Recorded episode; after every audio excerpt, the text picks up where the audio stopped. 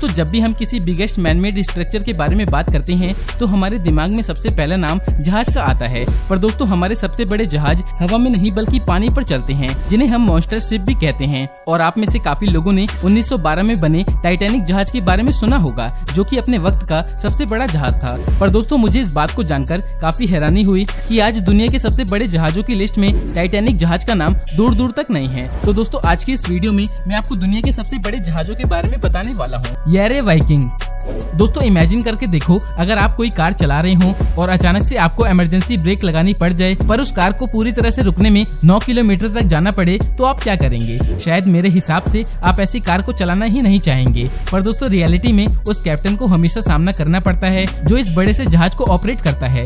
ये monster Viking जहाज़ एक ऑयल टैंकर का काम करता है, जो की दो हज़ार नौ तक दुनिया का सबसे बड़ा जहाज़ था। और दोस्तों, इस जहाज़ को largest manmade moving object in the world भी कहा जाता है, जिसकी लंबाई पंद्रह 104 फीट और चौड़ाई 225 फीट है, जिस पर 1.2 बिलियन पाउंड क्रूड ऑयल को, यानी कच्चे तेल को आसानी से लोड किया जा सकता है। और दोस्तों, इसके साथ ऐसा भी नहीं है कि इतना लोड होने की वजह से ये किसी कछुए की चाल से चलता हो, बल्कि इसकी स्पीड 15 नॉट पर आर तक होती है, जो किसी बड़े जहाज़ के लिहाज से काफ़ी है। और इतनी स्पीड पर भी इसमें इमरजेंसी ब्रेक लगाने पर ये पूरी तरह से रुकने में कम से कम तीन मील आगे ज़रूर निकल जाता है, जिस वजह से इसके कैप्टन को सामने आने वाले किसी भी ऑब्जेक्ट को दूर से ही देखना पड़ता है। और दोस्तों, इसे रोकने में इतना वक्त इसलिए भी लगता है क्योंकि इसका लोड 1.9 लाख टन के करीब होता है, जिससे इसे कंट्रोल करना काफ़ी मुश्किल हो जाता है।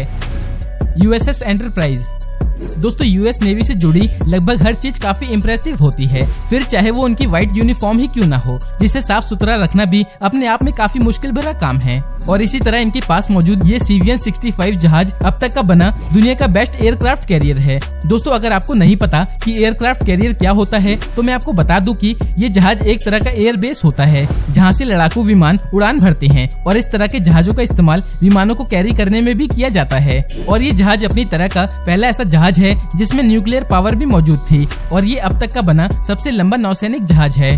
दोस्तों, अब बात करते हैं इसकी साइज़ की, जिसकी लंबाई 1123 फीट है और ये कोई ऐसा पहला जहाज़ नहीं था जिसे यूएसएस एंटरप्राइज नाम दिया गया हो, बल्कि इससे पहले सात और ऐसे ही जहाजों को ये नाम दिया जा चुका है, जिन्हें दूसरे विश्व युद्ध में इस्तेमाल किया गया था, जिसका कुल वज़न तिरानवे हज़ार दो सौ चौरासी टन था। इसके साथ साथ यूएस नेवी का ये जहाज़ किसी भी तरह के मौसम का सामना भी कर सकता है।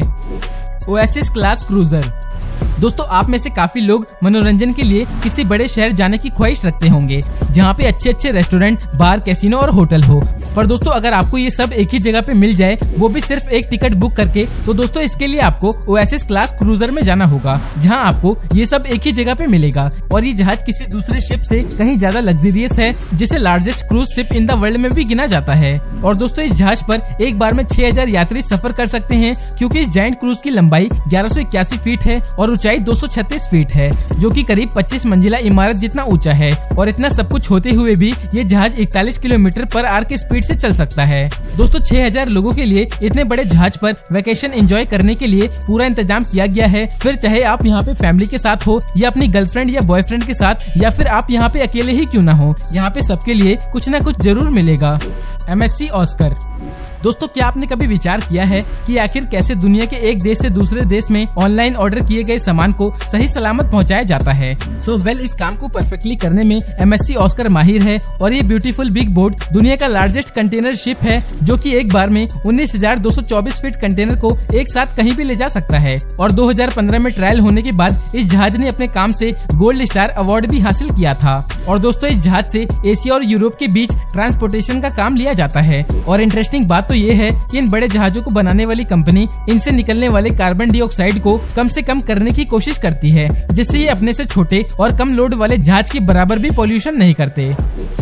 सी वाई जाइंट दोस्तों येरे वाइकिंग से पहले, इसे ही सी वाई जैंट के नाम से जाना जाता था। और ये इस नाम को डिजर्व भी करता है, क्योंकि दोस्तों, ये जहाजी कुछ स्पेशल है, जिसकी लेंथ 1500 फीट है। तो ज़ाहिर सी बात है, इसको ऑपरेट करने में यूज़ हुए कंपोनेंट्स भी बड़े ही होंगे। और इस जहाज़ में इस्तेमाल होने वाले रडर का वज़न 230 टन है, जो कि 164 कारों के वज़न के जितना बराबर है। दोस्तों, ये जहाज़ अपने ऊपर पाँच लाख साठ हज़ार टन का वज़न लोड कर सकता है और फुल लोड के साथ ये समुद्र में किसी जॉइंट शिप की तरह ट्रेवल करता है, जिसके लिए इसे भारी वज़न लेकर सफलता पूर्वक समुद्र में चलने पर गोल्ड स्टार अवार्ड भी दिया जा चुका है। दोस्तों, कुछ लोगों के मन में सवाल उठते हैं कि आखिर ये कितना बड़ा जहाज़ है? तो इस बात को जानने के लिए आप इस बात को समझ लो कि इसकी लेंथ टाइटेनिक जहाज़ से दो